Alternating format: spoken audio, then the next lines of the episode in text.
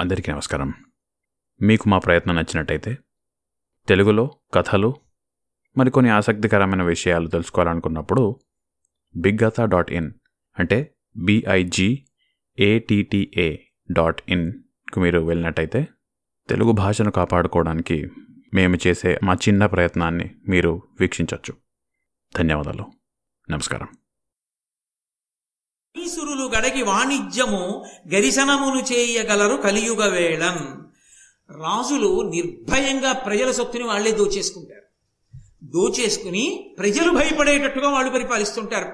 భయపడే వాళ్ళు ఎవరు ప్రభువులకు అంటే ధర్మమునందున్నటువంటి పిరికి ప్రజలు భయపడతారు. దోచుకునే వాళ్ళు ప్రభువులకి సన్నిహితులు ఉంటారు. అయి దోచుకునే వాళ్ళు దోచుకుంటూనే ఉంటారు. ఆఖరికి ధరణీసురులు కడగి వాణిజ్యము గరిసిన మన బ్రాహ్మణులు వ్యాపారాలు మొదలు పెడతారు మొదలుపెట్టి బ్రాహ్మణుడు వర్తకం చేసుకుంటూ ఉంటాడు. బ్రాహ్మణుడు వేదం చదువుకోడు వదిలిపెట్టేస్తాడు. అనుష్ఠానం చేసుకోడు మంత్రజపం చేసుకోడు. అన్నీ వదిలిపెట్టి వ్యాపారం చేసుకుంటాడు. అది కలియుగ లక్ష్యం చేయగలరు కలియుగ వేళం. అలాగే పాషండ దర్శన బహుళంబులయ్యడు వర్ణాశ్రమంబులు వసుత వసుమతీశ తవిలి శరీరంబు దద్దయుబ్రోతురు పుణ్య ఫలంబులు బొంకులనుచు కాలంబుతో కూడా కలుగవు వానలు పొల్లులై బీజముల్ ఒలిసిపోవు. క్రయ విక్రమం క్రయ విక్రయంబుల కపటంబు తరచకు కడగి కడగి ఇల్లడ సొమ్ములడచికొండ్రు సాధుచరితులైన జనులు దుర్గతుల రోగముల తెగుదురు. అల్పకాలమునన పాపవరులు అగ్గు పరమాయువునను అరోగతయు సిరియు పొందగాంతురెండు. ఎవడరా వేదం గురించి చెప్పింది? ఆ వేదం అవన్నీ అవన్నీ ఉండవండి. ఓ ఓపిక ఉన్న కాడికి చేస్తామన్న వాళ్ళు ఎక్కువైపోతారు. అది విచిత్రం. ఓ బతికున్నన్నాళ్ళు వేదధర్మాన్ని నమ్మాలరా అనరు. ఓపికున్నంత వరకు అన్న మాట ఒకటి వస్తుంది కొత్తగా. ఓపికున్నంత వరకే ధర్మాన్ని పాటించు. అంటే నీకు ఎప్పుడు దాని మీద విసుగొస్తే అప్పుడు నీకు నువ్వు నాకు పసగట్లేదని వదిలేయచ్చు. అని చెప్పేవాళ్ళు వస్తారు. అందుకని వర్ణాశ్రమములు నిలబడవు. శరీరము తగిన శరీరంబు తద్దయు ప్రోతురు పుణ్యఫలంబులు బొంకులనుచు ఎవడు చెప్పాడు ఉపవాసం చేయమని? ఉపవాసము చేయనక్కర్లేదు అని చెప్పేవాళ్ళు ఎక్కువైపోతారు. ఎవడు చెప్పాడు ఆచారం అని అని చెప్పేవాళ్ళు ఎక్కువైపోతారు. ఎవరు చెప్పారు ఈశ్వరుడికి నైవేద్యం ఈశ్వరుడికి వండి పెట్టాలని? ఏ స్వీట్ స్టాల్లో ఓడి కొనేసుకోగా మిగిలిన కాజాలు తెచ్చి నైవేద్యం పెట్టి ఇచ్చని చెప్పేవాళ్ళు వస్తారు. కాబట్టి ఇలాంటివన్నీ ప్రబలిపోతాయి లోకంలో. ఎక్కడ ఆచారం అన్న మాట ఉండదు. పుణ్యఫలాన్ని సంపాదించుకోవడానికి శరీరాన్ని కష్టపెట్టరు. ఎవరు ఆచారాన్ని పాటించడానికి కష్టపడరు. ఎవడు పడతాడు ఇవన్నీ అంటారు. వదిలిపెట్టేసి శరీరం సౌఖ్యంగా ఉంటే చాలు. అన్నీ అయిపోవాలి. శరీరం సుఖంగా ఉండాలి. పుణ్యాలన్నీ వచ్చేయాలి. అలాంటి కొత్త కొత్త మార్గాలన్నీ లోకంలోకి రావడం మొదలు పెడతాయి. దానికి తోడు కాలంబుతో కూడా కలుగవు వానలు. పడవలసినప్పుడు వాన పడదు పడకూడనప్పుడు వానాగదు అలాగే పుల్లులై బీజముల్ ఒలిసిపో. వ్యవసాయదారుడు విత్తనాలు అనుకుని వేస్తాడు. ఒక్క విత్తనం మొలకెత్తదు. అవన్నీ పుల్లు విత్తనాలే. అలాంటివి బయలుదేరుతాయి లోకంలో. క్రయ విక్రయంబుల కపటంబు దరచగు. అమ్మకంలో కొనుగోల్లో రెండిటిలోనూ మోసానికే ప్రాధాన్యం ఉంటుంది. తప్ప త్రికరణ శుద్ధిగా వ్యాపారం చేస్తే నువ్వేం పైకొస్తావనేటటువంటి వ్యాపారాలే తయారవుతాయి. వ్యాపారం అంటే గడుసుతనమే. వ్యాపారం అంటే వ్యాపారంగా ఉండదు ఇహ కలియుగంలో. గడుసుతనం ఉన్నవాడే వ్యాపారం. మోసం చేస్తేనే వ్యాపారం చేయగలుగుతాడు. కడగి ఇల్లడ సొమ్ము లడచికొండ్రు దోచుకుంటారు ఒకళ్ళొకడు ఎవడికి ఎక్కువ మోసం చేయగలిగితే వాడు ఎక్కువ సంపాదించుకుంటాడు. సాధుచరితులైన జనులు దుర్గతుల రోగముల తెగుదురు ధర్మాన్ని నమ్ముకున్నటువంటి వాడు దీర్ఘాయుష్మంతుడు కాడు. తక్కువ ఆయుర్దాయంలోనే రోగంతో శరీరం వదిలిపెట్టేస్తాడు. అన్నీ ఇప్పుడే అన్వయం కావని చెప్పాను మీకు నేను. ఇవన్నీ కొన్ని కొన్ని కలియుగాంతమునందు వచ్చేవి. అందుకని కంగారు పడిపోయి అయ్యి బాబాయ్ వద్దు మనకి పుణ్యం వద్దు ధర్మం వద్దని నిర్ణయాలకు రాకండి. అల్పకాలమునన పాపపరులు అగ్గు పరమాయువును అరోగతయు సిరియు పొందగంతు రెండు. ధర్మాన్ని విడిచిపెట్టేసి పాపకార్యాలు చేసేవాళ్ళు దీర్ఘాయుష్మంతులై భోగభాగ్యాలతో సంతోషంగా ఉంటారు. అది కలియుగ లక్షణం. ఇప్పుడు కాదు తర్వాత ఎప్పుడు. వనితా దుర్బల దీన బంధుజన సర్వస్వాపహారులు సుహృజ్జన మాతా పితృపుత్రు హంతలు ఎదురుచ్ఛాకర్మశీలుర్ శీలుర్ ధరం జనసంపూజితులై చరింతురు వినష్ట శ్రీకులై విప్రులా జనులంచేరి పరిగ్రహించ దుర్వి దుర్విత్తముల్. లోకంలో నిర్భయంగా తల్లిని చంపేసేవాడు తండ్రిని చంపేసేవాడు బంధువుల్ని చంపేసేవాడు బిడ్డల్ని చంపేసేవాడు ఎవణ్ణి ఎంత మోసమైనా చేసేసి వాడిష్టం వచ్చినట్టు వాడు ప్రవర్తించడమే తప్ప వాడి ప్రవర్తన ఒక శాసనానికి ఒక శాస్త్రానికి కట్టుబడినటువంటి జీవితం గడిపేటటువంటి వాళ్ళందరూ లోకంలో పెద్దవాళ్ళని కీర్తింపబడడం మొదలు పెడుతుంది ఏ విధమైన సిగ్గు లజ్జ లేకుండా బ్రాహ్మణులు వెళ్ళి ఆశీర్వచనాలు చేసి మరీ డబ్బులు తెచ్చుకుంటారు. కోరి కోరి వెళ్ళి ఆశీర్వచనాలు చేస్తారు. వాళ్ళు వచ్చిపోనే ఆశీర్వచనాలు అడిగితే చేయడం కాదు. వీళ్ళే పెడతారు వెళ్ళి ఆశీర్వచనాలు చేస్తారు. చేసి డబ్బు తెచ్చుకుంటారు. భయపడి. రేపు వాళ్ళ వలన జరగవలసిన ఉపకారాలు జరగవని. అది కలియుగ లక్షణం ధర్మరాజా. ధరణీ రక్షణమాచరింపక నృపుల్ దర్పంబునం పశ్యతోహరులై సాధులదోచి చేకురు తదీయ స్త్రీధన క్షేత్రముల్ హరియింపంగలవారు దారుణతర దారుణతరంబై పెళ్ళు చెల్లుం పరస్పర వైధ వైరంబు. ధరా ధరాతలైంద్రులకు విశ్వప్రాణి నాశంబుగన్. క్షత్రియులైనటువంటి వారు రాజులైనటువంటి వారు భూమిని పరిపాలించారు. వాళ్ళు అన్నీ విడిచిపెట్టేసి రాజ్య పరిపాలన బలహీనుల్ని రక్షించడం ఇలాంటివన్నీ విడిచిపెట్టేసి సాధు పురుషుల్ని దోచుకోవడానికి వాళ్ళు కూడా సిద్ధపడిపోతారు. సిద్ధపడిపోయి వాళ్ళు కూడా అటువంటి పనులు చేయడం మొదలుపెట్టి స్త్రీని ధనాన్ని భూమిని గోవుల్ని అన్నిటినీ అపహరించడం మొదలు పెడతారు. ఒకళ్ళకి ఒకళ్ళకి వైరాలు పెరిగిపోతాయి. దానివల్ల విశ్వ ప్రాణి నాశనం జరుగుతుంది. ఎక్కడ చూసినా అభద్రతాభావమే ఈ స్థలం నాది అని నమ్మకమే ఉండదు. ఎవడెవడికి రిజిస్టర్ చేసేస్తాడో తెలియదు. ఈ ఇల్లు నాది అని నమ్మకం ఉండదు. అద్దెకిస్తే పుచ్చుకున్నవాడు ఖాళీ చేస్తాడని నమ్మకం ఉండదు. కాబట్టి ఎవడు ఏది పొంది ఉన్నాడో తెలియదు ఎవడు బాగా మోసం చేసి ధైర్యంగా నిలబడి కాపక్షానికి నిలబడగలడో వాడే యజమానుడు. కలియుగంలో ఆ లక్షణాలు ప్రవర్తిస్తాయి. సుతుడు అవమానించు జనకుని పతి అవమానించు భార్య పడతులు పతులన్ మతి ఉండురువులు మెచ్చక సతతము జరియుంతురిష్ట సంచారములన్. కొడుకు తండ్రిని అవమానిస్తాడు. నాన్నగారికి ఏదైనా తెలియకపోతే నాన్నగారండి నాన్నగారండి ఆ విషయం నాకు తెలుసు నాన్నగారండి నేను చేస్తాను. మీరేమీ కంగారు పెట్టుకోండి కష్టపడి పెంచారు కదా నన్ను ప్రయోజకుణ్ణి చేశారు కదా నేను చూస్తాను నాన్నగారండి అని ధైర్యం చెప్పడం. మీకేం తెలుసు? మీరు నోరు ముసుగు కూర్చోండి. కృష్ణారామ అనుకోకూడదేంటి? అన్నిటికీ తగుదనమ్మా అని ఇంకా సలహా చెప్తారు. మీ రోజులు అనుకుంటున్నారా? అంటాడు. తండ్రిని కొడుకు అవమానిస్తాడు. పతినవమానించు భార్య. భార్య నోరు విప్పితే భర్త పనికి మాలిన వాడని మాట్లాడుతుంటుంది. తప్ప అసలు అలా అనకూడదు అన్న ఇంగిత జ్ఞానం భార్యకు ఉండదు పడతులు పతులన్మతి ఒండరువుల మెచ్చక స్త్రీ పురుషులు భార్యాభర్తలు మనసులో తన భార్య మీద విపరీతమైన ప్రేమతో తానుండడం భార్య భర్త మీద ప్రేమతో ఉండడం ఉండదు. ఆవిడిష్టం ఆవిడిది ఈయనిష్టం ఈయంది అది ఎంతవరకునైనా. కింద ప్రవర్తిస్తూ ఉంటారు. సతతము చెరియింతురిష్ట సంచారములను ఎవరి ఇష్టాన్ని బట్టి వాళ్ళు సంచరిస్తారు. ఆవిడికి కావలసినట్టు ఆవిడుంది నాకు కావలసినట్టు నేనున్నాను. అంతే రాజీ. తప్ప అలా ఉండకూడదని ఆవిడండు మీరు ఇలా ఉన్నారే అని ఆవిడండు. కాబట్టి ఇద్దరు మాత్రం భార్యాభర్తలుగా లోకంలో ఉంటారు. వాళ్ళని ఆదర్శంగా మిగిలిన వాళ్ళు తీసుకుంటే కొంపలు పడిపోతాయి. కాబట్టి కలియుగం అలా ఉంటుంది. ఉరవము నారిక పంటలు గొరియల పాడియును తరచుగును. తెరవలు చుట్టములయ్యెదరు. ఎరచియు భుజింతు రద్ది ఎల్లజనంబుల్. ప్రతి వాడు కోరుకునేది ఏమిటి అంటే మాంసాహారం ఎన్ని రకాలుగా ఉంటుందో ప్రతివాడికి తెలుస్తుంది. ఒకవేళ కోరి కోరి మాంసాహారమే తింటారు. ఒకవేళ మాంసాహారం తినకపోతే శాకాహారాన్ని మాంసాహారపు పేర్లతో పిలుచుకుని మాంసాహారంలా వండుకుని తింటారు. ఇంకెందుకు? రావట్లా పేర్లు? తెలియవు మీకు? నేను అవన్నీ ఎందుకు సభలో చెప్పాలి? కాబట్టి అంత అనురక్తి కలుగుతుంది. చిట్ట చివరికి ఎంత హీనమైన స్థితికి పెడతారంటే ఒకసారి ఆడపిల్ల మెళ్ళో మంగళసూత్రం కట్టిన తర్వాత ఇంటి యజమాని మామగారు ఏది ఏమైపోని ఆ ఆడపిల్ల మీద ఈగ వాలడానికి వీల్లేదు. మామగారు బ్రతికున్నంత కాలం కోడలకి శ్రీరామ రక్ష కింద ఉండాలి. పుట్టింట్లో పొందలేని భాగ్యాలన్నీ అత్తవారింట్లో పొందాలి ఆడపిల్ల. అంత సంతోషించాలి దానికి మామగారు. తాను ఆ ఆ కావలసినటువంటి ఆ స్వేచ్ఛ స్వాతంత్రాన్ని మామగారు తీసుకోవాలి. భర్త భార్య అంత అన్యోన్యంగా ఉండాలి.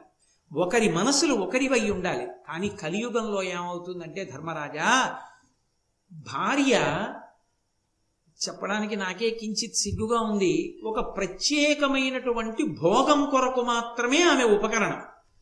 ఆమెకి ఒక ప్రత్యేకమైన భోగము కొరకు ఆయన ఉపకరణం. ఇక మిగిలిన విషయాల్లో వాళ్ళ మనసులు కలవవు. ఆయన ఇష్టం అయింది ఈవిడి ఇష్టం అయింది కాబట్టి వాళ్ళిద్దరూ ఒక ప్రత్యేక భోగాన్ని పొందుతారు. దాని ఫలితంగా కొంతమంది పిల్లలు ఉంటారు. తప్ప వాళ్ళు ఒకరి మనసులు ఒకరైన వారు కారు. భోగం కోసం కలిసి ఉంటారు. ఒక్కొక్కసారి అది కూడా గాడి తప్పుతారు. మంచి పంటలన్నీ అందరూ వదిలేస్తారు. వదిలేసి చిత్ర విచిత్రంగా లాభాలు ఎక్కువ వస్తాయని పంట పండించి పంట లోకానికి తిండి గింజలు అందించవలసిన చోట తిండి గింజలు అందించడం మానేసి లాభాలు వస్తాయని కొత్త కొత్త చెరువులు కొత్త కొత్త వ్యాపారాలు మొదలు పెడతారు. పంట పండించడాన్ని ఇష్టపడరు. కొత్త రకాల పంటలు మొదలు పెడతారు. ఆ పంటలు వేయడం మొదలు పెడతారు. కాబట్టి అలాగే గొర్రెల పాడుయును తరచగొను. ఆవుల పాలు ఎవ్వరికీ ఎక్కర్లేదు. గొర్రె పాలు శ్రేష్టమని గొర్రె పాలు తాగే రోజులు వస్తాయి. ఎక్కడ చూసినా గొర్రెల పాలు అమ్ముతారు రాబోయే రోజుల్లో. కాబట్టి అలా ఉంటుంది. తాకట్టు ఏదైనా ఎవరైనా పెట్టారా? ఇక ఆ తాకట్టు మళ్ళీ తిరిగి ఇచ్చేవాళ్ళు ఉండరు.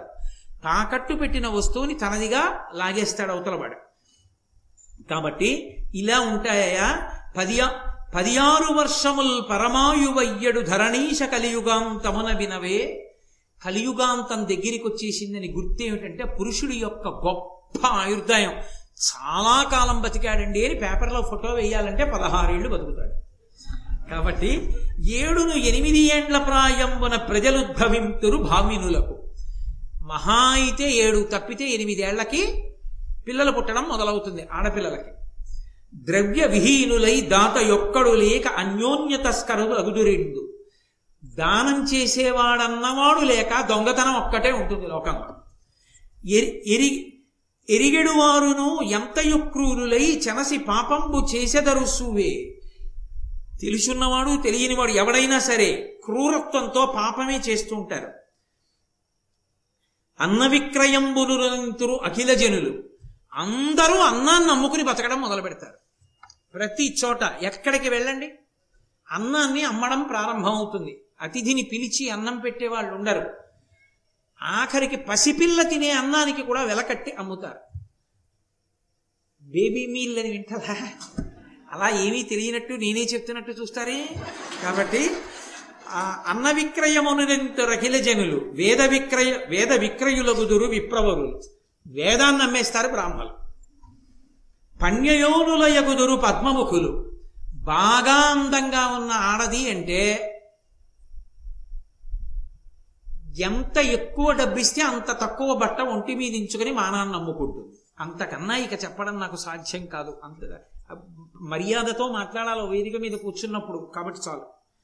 కష్టతరమైన ఎక్క ఎక్కలి కాలవేళ కలికాలంలో అంత కష్టతరంగా ఉంటాయి జీవితాలు నిస్సిగ్గుగా ప్రవర్తిస్తుంటారు జనులు. శృతి ధర్మంబు ఈ ఈ పద్యానికి నేను వ్యాఖ్యానం చెయ్యను అసలు. మీరు ఆ పద్యం చదువుతుంటే మీరు పట్టేసుకోగలుగుతారు. శృతి ధర్మంబులు శూద్రులు ప్రతిభం చెప్పంగా వినుచు బ్రాహ్మణ జాతులు దృఢిసెరి తత్సేవకులై యతినింద కర్మకారులయ్యదరధిపా. నేను ఇంకెందుకు చెప్పాలి? మీకు అర్థమైపోయి ఉంటుంది. కాబట్టి వ్యాఖ్యానమే చెయ్యక మీరు రోజు వింటున్నవి చూస్తున్నవేగా శృతి ధర్మంబులు శూద్రులు ప్రతిభం చెప్పంగా వినుచు బ్రాహ్మణ జాతులు ధృతి చెడి తత్సేవకులై యతి నిందిత కర్మకారులయ్యదరధిప. గురుకునియాడడు శిష్యుడు గురుడును శిష్యునిడ వంచకుండగు. మది ఉండరులు ఒల్లరు బంధువులు బంధువులు పారిబురి గరవులకు ప్రజకు పొడమును భయములు. గురువు గారిని శిష్యుడు పొగడ్డు. శిష్యుణ్ణి గురువు ప్రేమగా చూడడం. ఒకళ్ళ మీద ఒకళ్ళకి మనసులో ప్రేమ ఉండదు. బంధువులంటే ఎవ్వరికీ ఇష్టం ఉండదు. ఎక్కడ చూసినా ఎవరు చూసినా భయంతో ఉంటారు అభద్రతాభావంతో ఉంటారు. ఉన్నది ఉంటుందా? లాగేసుకుంటారా? ఈ భయంతోనే ఉంటారు. నాకున్నది ఉంటుంది అన్న ధైర్యంతో ఎవరు ఉండరు కలియుగంలో.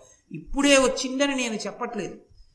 రాబో కాలంలో అంటే కొంత ఊరట కదూ? కాబట్టి దేవతాయతనంబులున్ జగతీసురావసధంబులున్ పావనాశ్రమ భూములున్ చెడి పాడగున్ శుభవృక్షవల్లీ వనంబులు నాశముందు కలి ప్రచారమునందు దుస్త్రీ విహారము మద్యపానము చెల్లు బెల్లుగా నెల్లడం. కలియుగం బాగా ఎక్కువ అవుతోంది కలి ప్రభావం అని గుర్తు ఏమిటంటే దేవాలయాలు పాడుబడిపోతాయి. దేవాలయ ప్రాంగణాలు పెద్ద పెద్ద ప్రాంగణాల్లో ఉన్న దేవాలయాల్లో తుడిచేవాళ్ళు మొక్కలు వేసేవాళ్ళు వాటికి నీళ్ళు పోసేవారు పువ్వులు కోసి దండగుచ్చి దేవుడికి ఇచ్చేవాళ్ళు ఉండరు. పెద్ద పెద్ద ముళ్ళ కంపలతోటి డొంకలతోటి దేవాలయ ప్రాంగణాలు పెరిగిపోతే ఆ దేవాలయ అర్చకులు ఆ డొంకల్లోనే ఇల్లు కట్టుకుని గుడిని నమ్ముకున్నందుకు వాసం చేస్తూ ఉంటారు. ఆయన్ని పట్టించుకునేవాడు ఉండడు గుడిని పట్టించుకునేవాడు ఉండడు.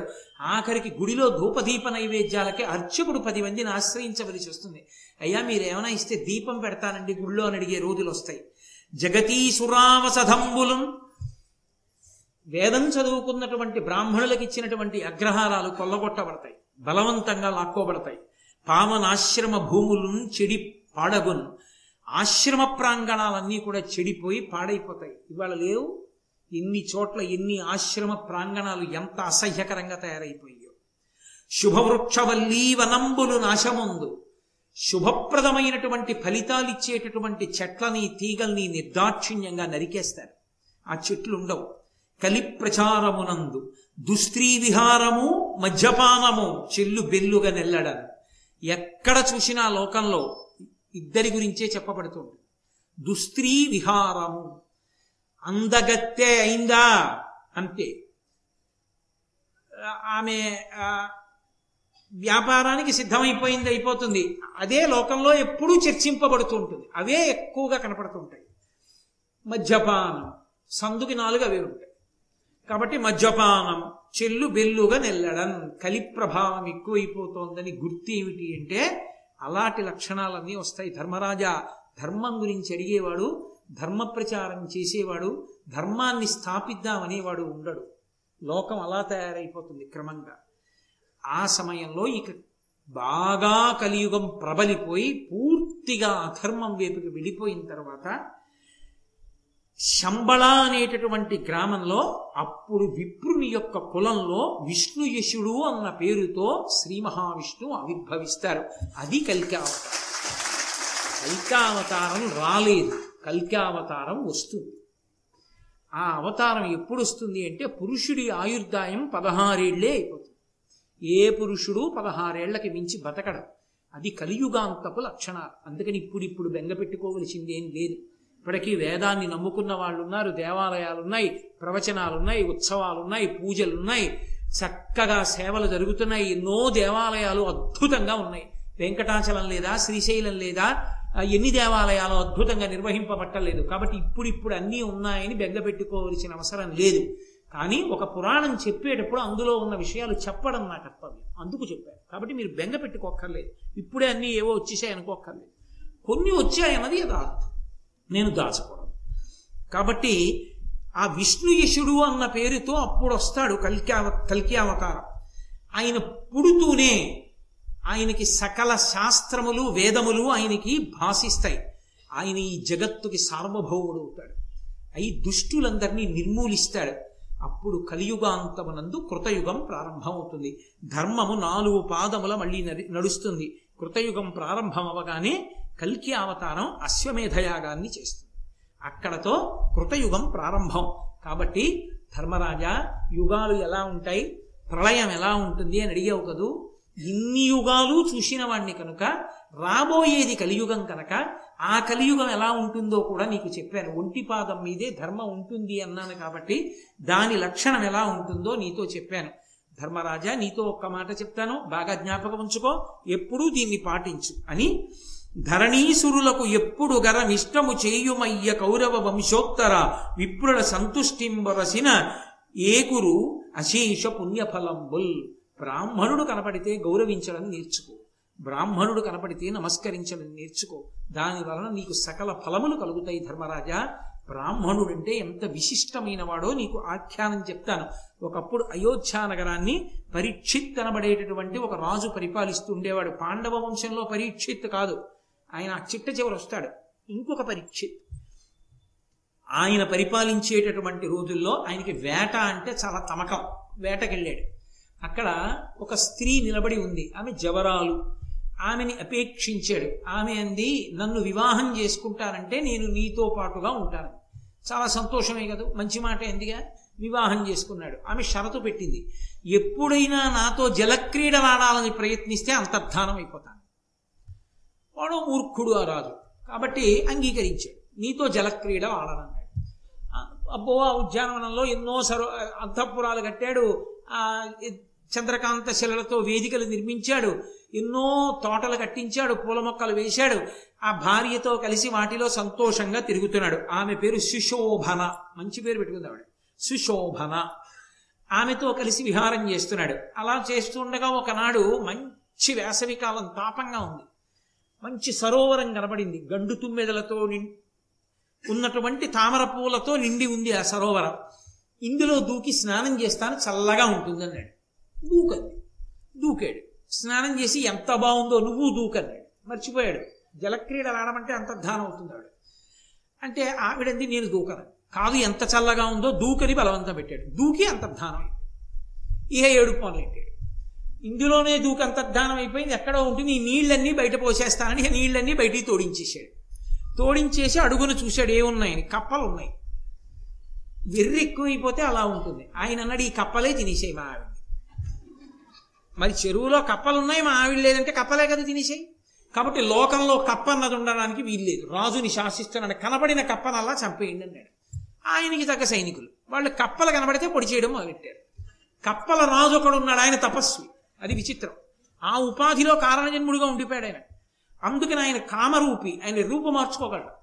ఆయన మహర్షి వేషం ధరించి రాజు దగ్గరికి వచ్చాడు. నువ్వు చేసే పనికి నీకు సిగ్గేయట్లేదా? లోకం నవ్వదా? కప్పలు ఎక్కడైనా మనిషిని తినేస్తాయా? సరోవరంలో మీ ఆవిడ్ని దూకమన్నావా? దూకిందా? కప్పలు కనపడ్డాయా? నీళ్ళు తోడేశావా? అన్ని కప్పలు తినేశాయని లోకంలో కప్పల్ని చంపేయమన్నావా? బుద్ధుందా నీకు? ఎవరో తెలుసా నీ భార్య అన్నాడు. ఎవరు చెప్పన్నాడు? కప్పలు మాయ పురుగులు అవే తిన్నాయి మూర్ఖుడు చెప్పిన మాట వినడు. కాదు ఆ అమ్మాయి ఎవరో నాకు తెలిసి చెప్పమంటావా అన్నాడు. చెప్పన్నాడు. నా కూతురు అన్నాడు. పిడుగుబడింది రాజుకి.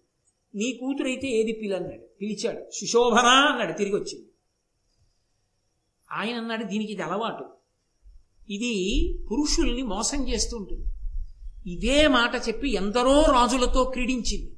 మాయం అయిపోతుంటుంది ఇంకో రాజు దగ్గరికి పోతుంటుంది. ఇదో అలవాటు దానికి. కాబట్టి నువ్వు రాజుల్ని మోసగించడం వల్ల ఇవాళ కప్పల జాతికి ఇబ్బంది వచ్చింది కాబట్టి నీకు మోసగాండ్రైన కొడుకులే జన్మించుగాక అని శాపం ఇచ్చి వెళ్ళిపోయాడు. దీనికోసమేగా ఏడిచావు కట్టుకోవాలి. ఇప్పుడు ఆవిడకి ఏదో బుద్ధి వచ్చింది ఆ రాజుతో ఉండడం మొదలుపెట్టింది పరీక్షిత్తో కొన్నాళ్ళు అయిపోయింది. అయిపోయిన తర్వాత నలుగురు కొడుకులు పుట్టారు. శలుడు నలుడు వలుడు అని ముగ్గురు కొడుకులు. ముగ్గురు కొడుకులు పుట్టారు. రాజు కొంతకాలం అయిపోయిన తర్వాత రాజ్య పరిపాలన ఆపేసి ఇంకా ఆయన వానప్రస్థానికి వెళ్ళిపోయారు. పెద్ద కుమారుడైనటువంటి శలుడు రాజయ్యాడు ఈయన వేటకు బయలుదేరాడు. బయలుదేరి ఒక మృగాన్ని బాణం వేసి కొట్టాడు. ఆ బాణం తగిలిన మృగం ఎటో పారిపోయింది. ఆయన రథసారథిని నిందించాడు. ఆ మృగం వెళ్ళినంత వేగంగా రథం ఎందుకు వెళ్తాం లేదు తోలు తోలు అన్నాడు. ఆయన అన్నాడు తోలు తోలంటే పరిగెత్తడానికి రథాలకి మృగంతో పరిగెత్తే శక్తి సరిపోదు. వామ్య అశ్వాలైతే అలా పరిగెడతాయండి. అవి ఎక్కడ ఉంటాయండి? ఆ అశ్వాలు దొరకాలి అంటే ఇక్కడే ఉన్నారు వామదేవుడు అన్న మహర్షి. ఆశ్రమంలో తపస్సు చేసుకుంటున్నాడు. ఆయన దగ్గర ఉన్నాయి ఆ గుర్రాలు. అయితే ఆశ్రమానికి పోని అన్నాడు. అక్కడికి వెళ్ళి నేను కొట్టిన మృగం ఒకటి తప్పుకుంది. నీ గుర్రాలు నాకి రథానికి పూంచుకుని ఆ మృగాన్ని తెచ్చుకుని నీ గుర్రాలు ఇచ్చేస్తానన్నాడు. పట్టుకెళ్ళన్నాడు మహర్షి. ఆ గుర్రాలు పూంచుకుని రథం ఎక్కాడు. అది వెంటనే బాణపు దెబ్బ తగిలినటువంటి మృగం దగ్గరికి పరిగెత్తే. వాటికి ఆ శక్తి ఉంది అంత వేగంగా పెడతాయి. ఆ మృగాన్ని పట్టుకున్నాడు తెచ్చుకున్నాడు అంతఃపురానికి పోయాడు. గుర్రాలు ఇచ్చేయడం మానేసి. వెళ్ళిపోతే కొన్నాళ్ళు అయిపోయింది. ఆత్రేయుడు అని ఒక శిష్యుణ్ణి పిలిచాడు. ఆత్రేయ గోత్రంలో పుట్టినవాడు. ఆ శిష్యుణ్ణి పిలిచి ఆయన అన్నాడు వామదేవ మహర్షి ఒరే గుర్రాలు తీసుకొచ్చి ఇస్తా అన్నాడు. ఇవ్వలేదురా రాజు వెళ్ళి అడిగిరా ఓసారి జ్ఞాపకం చెయ్యి అన్నాడు.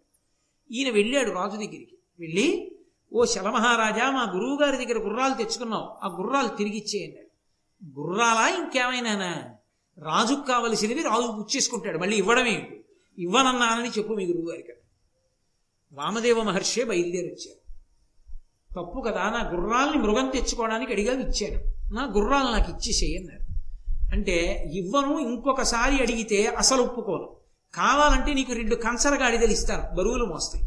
కాదంటావా రెండు ఎద్దులు ఇస్తాను. నీకెందుకు గుర్రాలు బ్రాహ్మణుడివి ఇవ్వనంటే? నాకెందుకు మాట అలా ఉంచవి? నా గుర్రాలు నువ్వు పుచ్చుకున్నావు తిరిగి ఇస్తానన్నా ఇచ్చే అంతే నాకెందుకు గుర్రాలు? నీకెందుకు? నా గుర్రాలు నాకు ఇయ్యి అన్నాడు. ఇవ్వనన్నాడు. ఇవ్వనని శూలంతో పొడి చేస్తాను ఈ రా ఈ వచ్చినటువంటి బ్రాహ్మణుణ్ణి అన్నాడు. అలా అన్నందుకు మహానుభావుడైనటువంటి ఆ వామదేవ మహర్షి ఒక్కసారి కోపంతో ముఖాన్ని జేవురించి చూశారు. అంతే.